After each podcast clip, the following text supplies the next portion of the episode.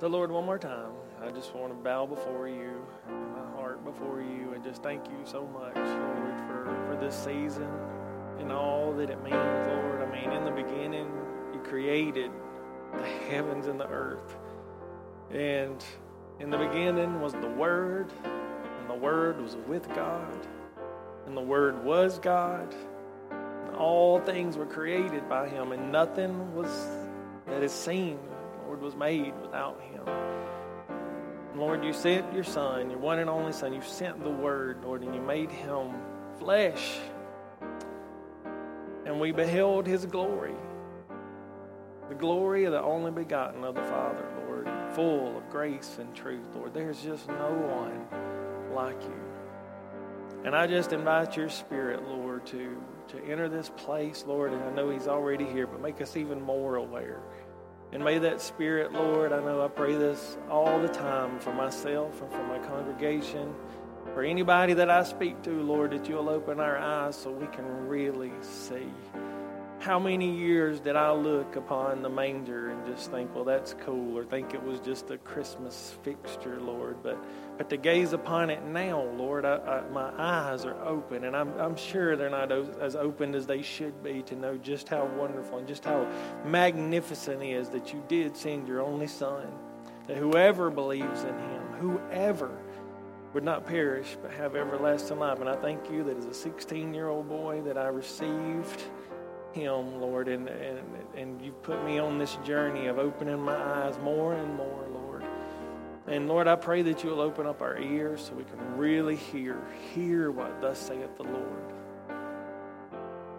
Open up our minds, Lord, so we can understand it just a little bit better, to know exactly what we need to do with what we hear. But most of all, Lord, open up our hearts so that we fall crazy in love with you and that you our love for you lord is just just just pales in comparing to, to, comparison to everything else. Because your love for us pales in comparison to everything else. There's just no one like you and i pray that you'll be with me the remainder of this service lord. And may my words be your words. In your name we pray. Amen. So guys last week i started um, you know, just kind of a series, you know, called it Home for Christmas because, man, we're home for Christmas. I mean, we're, we're home for Christmas. This is amazing. Lifeline Community Church has a home.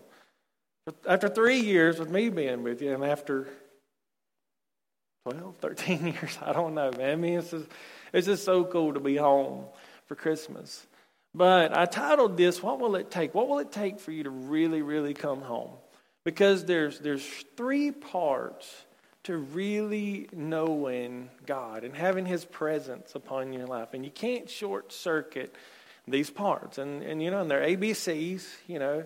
A is an awakening. Got to have an awakening that, that God does exist. He has these requirements. You fall short of them. You need Him. There is no salvation without the Lord Jesus Christ. You are awakened to that. And I think countless people can be convinced that I need that. And then they say some prayer and then they go on and they try to be Christians and they fail miserably at it because awakening is not enough. That's, that's only the A part. You got to go, you got to make it to C.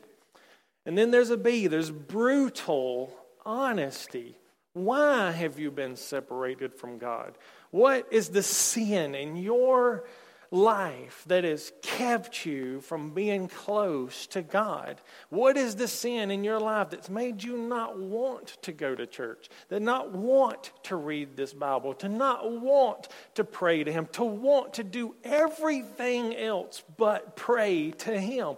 Brutal honesty, but that's still not enough. There's one more component, and it's that, that C, it's the change. It's when you act on the A and the B. What do I need to do now that I've been awakened and I'm finally honest with myself and not making excuses? What do I need to do? And that person, the Father reveals His glory to that person. I think so often in Christianity, that we do, you know, uh, one of Jameson's favorite little jokes that he does on every present, and we still got a few more to open at my mom and dad, so he'll do this some more, is he'll tear the paper off and say what, Caroline? It's a it's a box. You know, and like, you know, the first six or seven times, you know, I was like, that's so funny. And then like 60 or 70, it's like, yeah, okay, buddy. Okay. You know, like, it's a box. But I swear, I think we do Christianity like that. Lord, will you come into my heart? Will you forgive me? You know, it's like, oh, he gave me this box. Yes, you know. And we never we never open it up. Nothing ever gets revealed to us. We just think as long as our little box sits here and I can present it to God at the end of my life, you know, look, I had this box. I accepted you. You know, you got to let me in because look, I got my box.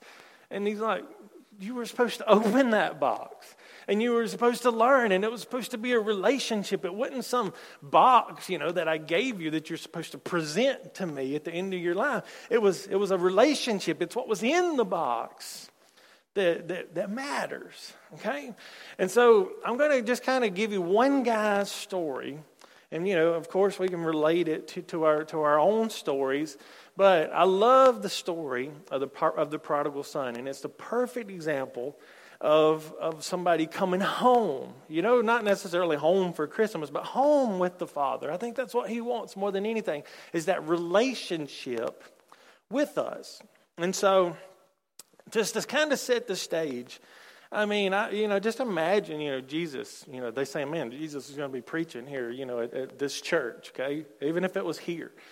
And so, all the, the Pharisees and the religious people who don't really believe in him but can't deny he's doing some amazing stuff come in and they fill in on this one side, you know, and they're like just, just waiting for him to open his mouth so they can be critical of him, you know.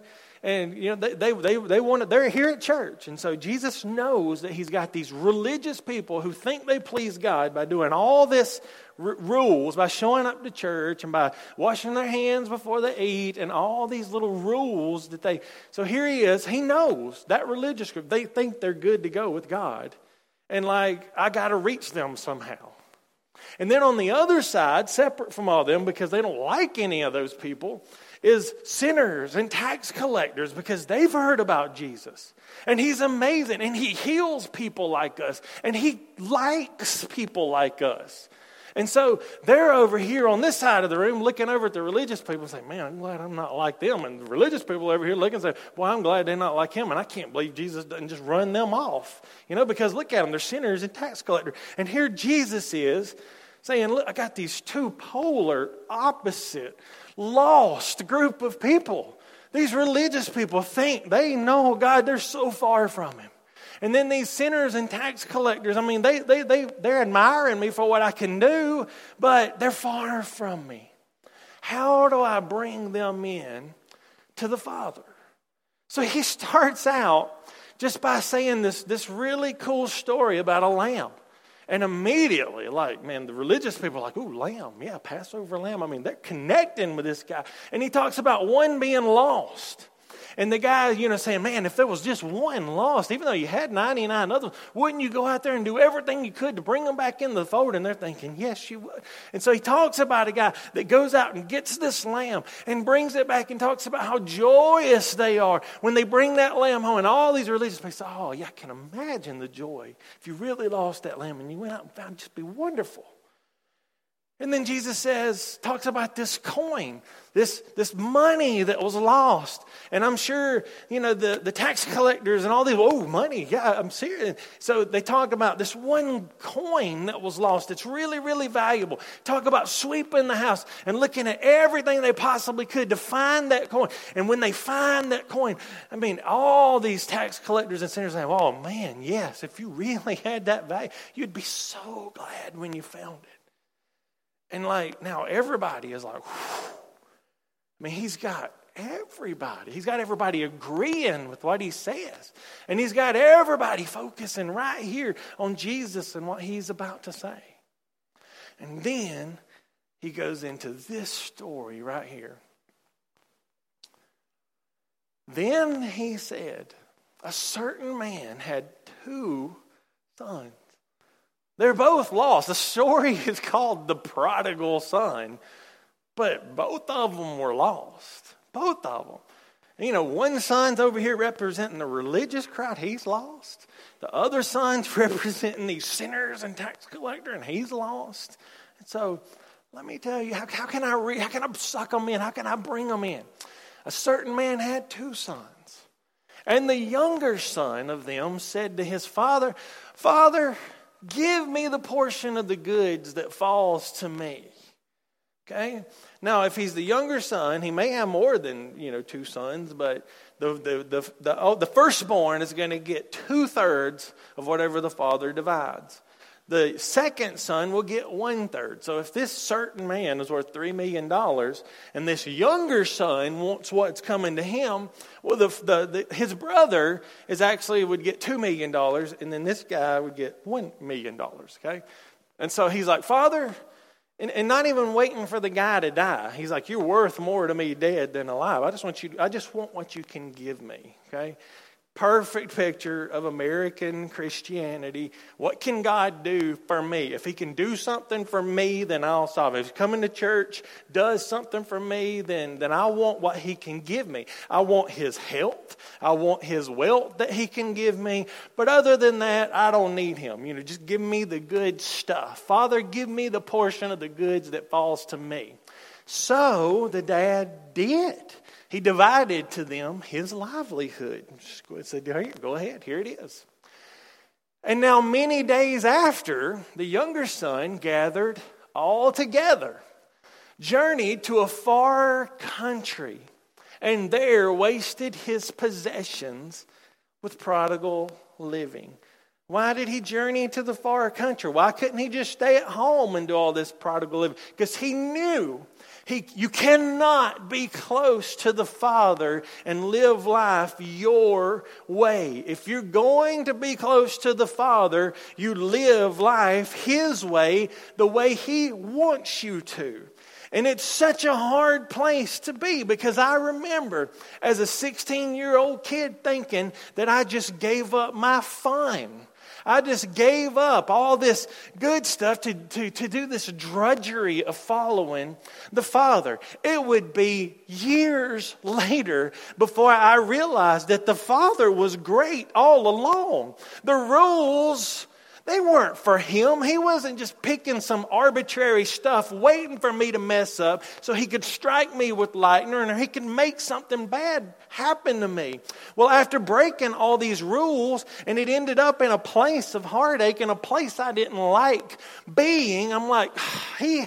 He had my best interest in mind all along. His rules were for me not against me. He loved me. And it was actually His kindness that led me to true repentance and wanting to follow Him. As the 16 year old, it was the fear that made me actually get saved. And then I'm here trying to follow the rules because I don't want to make Him mad. And so, He's, Jesus is illustrating, let me show you what the Father is like. So this prodigal son takes all his stuff and he goes to a far country to live how he wants because you can't be close to the Father and live how you want. Okay? Next verse. But when he had spent all, he blew all that money. We don't know if it was two weeks, two years, or 20 years. We have no idea, and it really doesn't matter how fast he blew through all that wealth. There arose a severe famine in the land. So here's his first alarm. Here's his first wake up, man. I mean, there's a famine in the land and he's got no money left. It's the first little nudge toward go home to dad. But he says, no, you don't see his awakening happen yet. And he began to be in want. Okay? So now he's like, oh man, I need, I need, somebody's got to take care of me. So is that his wake up call? Should he go home to dad? Nope, he don't have the awakening yet. Then he went and joined himself to a citizen of that country. You know, the devil is an awful tax, uh, taskmaster. So, in that country, far away from his dad, he submits to this guy, citizen of that country, and he sends him out into his fields to feed swine. It would have been the most insulting job for a Jew to do. These religious people over here were saying, Oh my goodness, I can't believe he fell that low. And you know, the sinners are like, oh, What's wrong with feeding pigs? I mean, come on. It's a job, ain't it? And so, and he sent him into his field to feed swine. Any alarm going off? Anything? Should I go home to dad now? No. And he would gladly have filled his stomachs with the pods that the swine ate. Okay, now more than likely these were pea pods and uh, just the pods, not the actual peas in it. And so, you know, I looked it up like a cup of peas. Now, with the peas in it and the pods, you know, broken off, you know, like you would cook and eat, like a whole cup of that, like only has like 26 calories or something like that. Like very low, like in calories. And so the pods without the peas would have almost been of no nutritional value. No matter how much he filled up, it would have been not enough calories to even, to even matter, to help his health whatsoever. And the Lord was so merciful to him that he did not allow him to eat those pods. Because if he had, it would have given him a sense of satisfaction, but it would have been of absolute no nutritional value. Now, the modern version of that, guys, is like we get to, we get to do it, you know, like we know we should go home to the Father. We know we should fill our minds with this word, and we know. But we have all this entertainment, and we have all these movies, and we have all this stuff that we can just numb our minds with, and we can go days and days without thinking it's got no spiritual value. It's got nothing to it. But, but the devil, the taskmaster of our country, uses it to just to keep our minds occupied on absolutely everything but Him. But in this case right here, he wanted so bad to just dive in and eat those pods that would have been of no nutritional value. But no one gave him anything. And when he's about to eat all of this food that will not help, finally, in the next verse, awakening.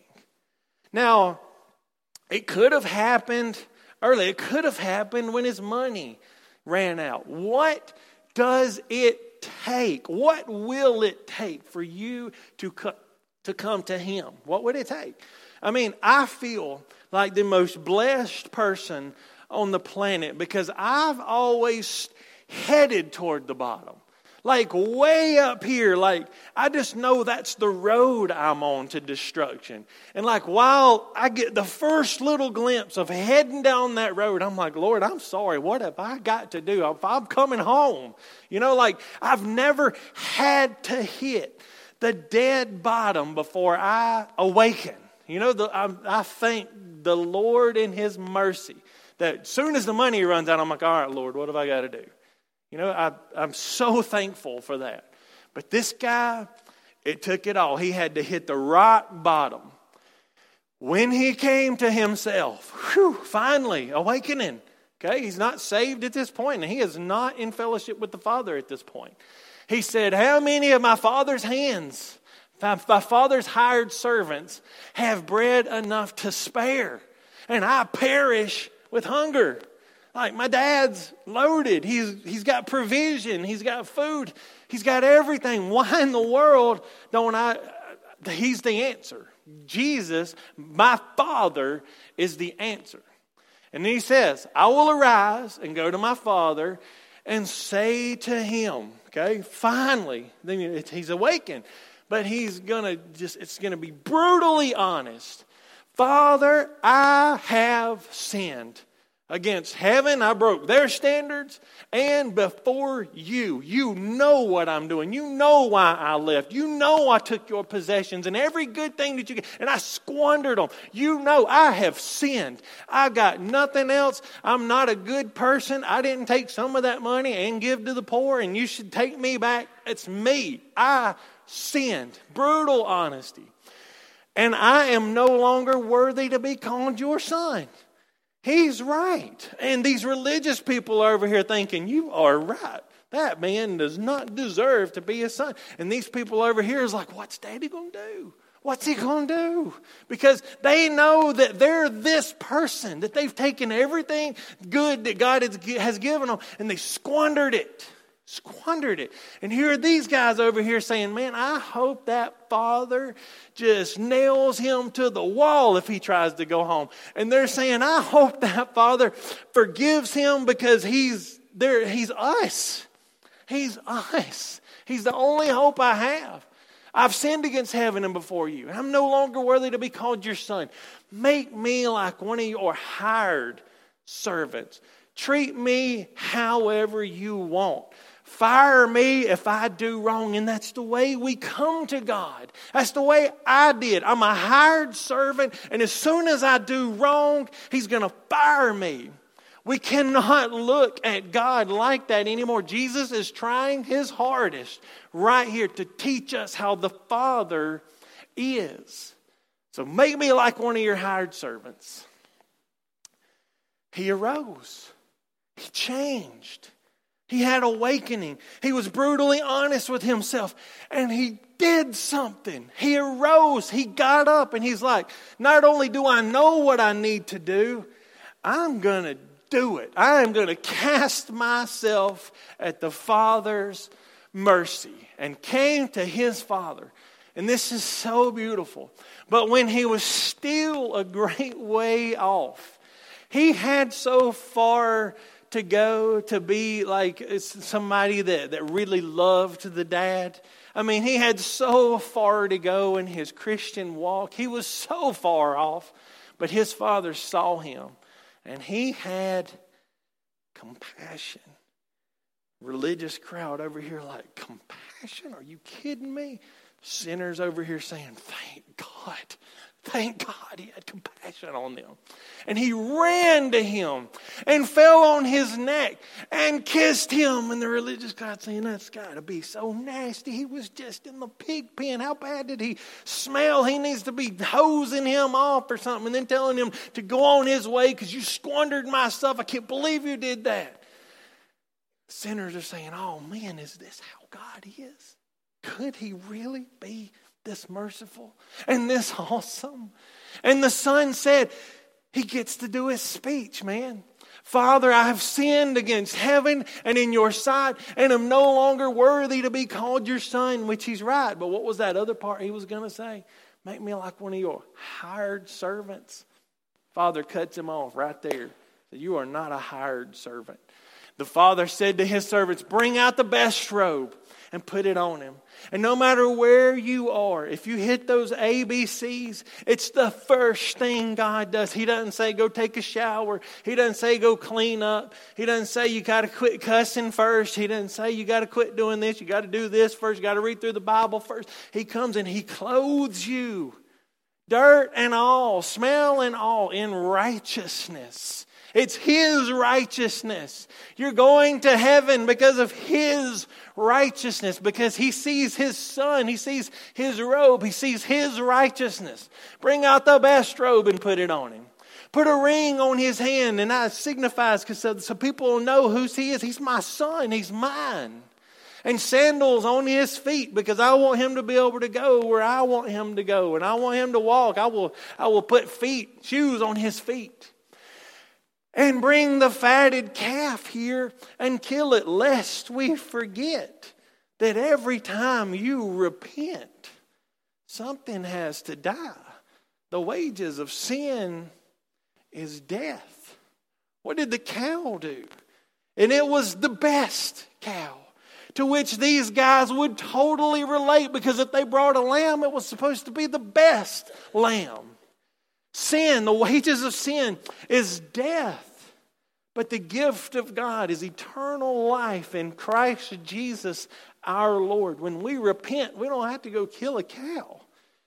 We kill, we crucify our Lord and Savior, Jesus Christ, who loves us. Our sin gets put on him and he gives his life for us. Lest you think it's just like, oh Lord, will you forgive me? Yes. But look at the cross. Look what it took to be forgiven. Gaze upon him. Gaze upon the cross. Love him and repent. Turn from your sin. And let us eat and be merry. Let's party. Okay? To which these guys were like, Amen. Best story I ever heard. And if that's the way God is, then I want to be in on that. For this was my son who was dead and is now alive again. He was lost and is found. And they began to be merry. These guys, man, that's the God I want to serve. And these guys, like, that ain't the God I serve. You better not be doing any miracles on Sunday or Saturday, which was their Sabbath. Or you better not be eating with dirty hands. You better follow our rules because that's what our God likes. Okay? So, after he makes these guys so happy, he gives these guys a choice. Now, his older son was in the field, okay, working for daddy. I mean, he was greeting at church. Uh, he was doing all kinds of stuff. He was helping clean the church. He was, man, he was working for dad, you know, working for the father. And as he came and drew near to the house, he heard music and dancing. So he was working for the dad, but he had no clue what dad wanted. Dad, for one, for all these years, wanted his son to come home, he didn't care. He didn't know that was the dad's heart. And he didn't even know that the son was home. He didn't even know that dad was happy that his brother came home. So he called one of the servants. Didn't go ask dad. He had access to dad but didn't use his access to dad. So one of the servants said, Hey, what, what these things mean? What does this mean? And he said to him, Your brother has come. And because he has received him safe and sound, your father has killed the fatted calf. Let's go celebrate, man. Your father's your, your, your brother's come home. But he was angry. Angry, mad that that father is celebrating this son that who came home. He was angry. Why does the world look at Christians as angry? They're just angry people who tell me what I can and can't do, and I'm going to hell for this and this and this. Who are we more like? Who's, who's, who do we serve? This God who's ready to forgive and wrap us in righteousness and love us and sacrificed himself for us? Who, uh, I mean, are we, are we portraying that God? Or is it the God as soon as you do something wrong, it's an angry God who's ready to strike you? This, he's like so many church members today. He was angry and wouldn't go in. I'm not going in there to celebrate with them. I'm going to stay out here and I'm going to be mad. Okay? Who wants to go in there and celebrate and eat them awesome hamburgers and that barbecue? I bet they had some killer sweet tea. Or no, they did wine, but you know, whatever. Therefore, his father came and pleaded with him. This is what Jesus is doing with these guys. Join the celebration. The fact that these guys can come to the Lord and change and sin no more and begin a relation, why aren't you happy about that? His father came, pleaded with him. So he answered and said to his father, Lo, these many years I have been serving you. And come on, Dad. I've been serving you. I've been working for you. I do all this stuff for you. I never transgressed. Man, who in the world can say that? I never transgressed your commandment. I've always loved you. No, you hadn't. If you loved me, you would know my heart. You'd know what I want. You'd be helping me bring. You'd go out there to that country and say, son, brother, you are breaking dad's heart. Get your tail back home. He misses you and he loves you, and I'm tired of watching him hurt for you. Come on. I never transgressed your commandment at any time. And yet you never even gave me a young goat that I might make merry with my friends. See, now as he's questioning his goodness, you don't ever give me anything, and I sit here and I work for you all the time. But as soon as this son of yours comes, who has devoured your livelihood with harlots, you kill the fatted calf for him. Look at what you do. I can't believe that you're like this, Dad. What are you thinking? And he said, Son, you're always with me. Imagine being that close to dad, that close to the father, but not appreciating his presence. I think we do it all the time. I think we come to church and, you know, man, when is this going to be over? I didn't know he was going to preach this long. Like, man, when, I'm going to be last in line for the Wallace Steakhouse. I mean, like, and we were that close to the Father and His presence. He was, he was right here all along, and all you want to do is grumble against Him because He's so good to these lost people. Son, you're always with me, and all that I have is yours. You remember? You got $2 million. You got the rest of my stuff, man. Your brother, he's got nothing. He squandered all of it. He's got me, and I'm going to provide for him. I'm going to feed him, and but he ain't got his million dollars anymore. I already divided. You got $2 million. Kill 10 goats and call a party. Feed the city. Come on. All that I have is yours, but you don't use it. You don't enjoy it. You're too busy wanting me to be this angry guy who punishes everybody who does anything wrong. It was right that we should make merry and be glad, for your brother was dead and is alive again. He was lost and is found. So, guys, if you're under the sound of my voice, and if you got something set up for me, go ahead. Guys, I don't know where you are in your walk with Him, but this is the last Sunday of the year. Okay, when we meet again, it'll be the new year, it'll be 2017. And I just want you to think maybe today, you know, you've been awakened. You know, you, you realize that, man, salvation has everything to do with Jesus Christ, and I need Him. But that's not enough. If you know, if you really experience the presence of God this year, okay, I was kind of running through a little drought of it, and for the past probably month, I've been like, Lord, I just want to feel you. I mean, like, I want you to feel my heart. I said, I want to weep. I want to cry. Just, man, I want to feel your presence like absolute crazy. And man, I filled my mind with this. I've been trying to memorize scripture. I mean, and you know, and it's kind of like nothing was happening. I've been sick, and I keep coughing my head off, you know, and it's like just kind of been like, ugh, whatever. But you know, I was just riding down the road, just completely by myself, thinking about nothing. And man, all of a sudden, right next to Scenic Heights Baptist Church, between there and Itron, where my mom works, man, it was like God just. And I was like, oh, God, thank you.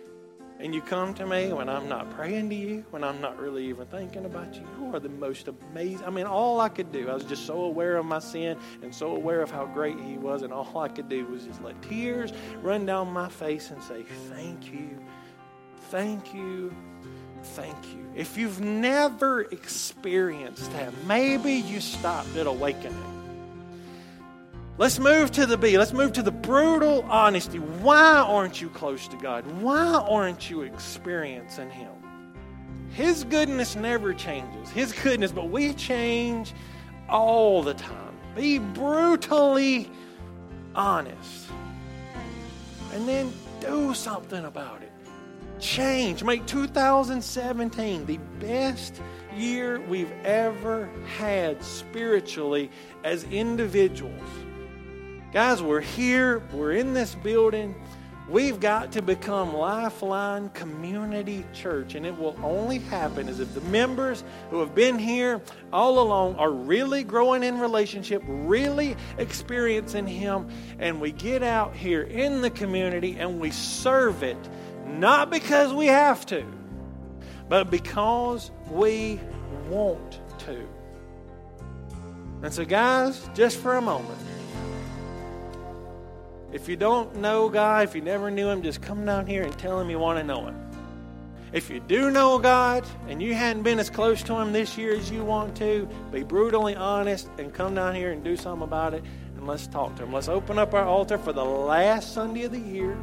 Let's bow before the King. He's given us all these presents P R E S E N T S. Let's come and let's ask for His presence. P R E S E N C E you come? And I want my whole family to come up Jameson, Caroline, Tanya, and my mom and dad. I mean, if y'all don't mind, come on up. We're going to pray right here. And man, you guys do what you feel led to do. Ah.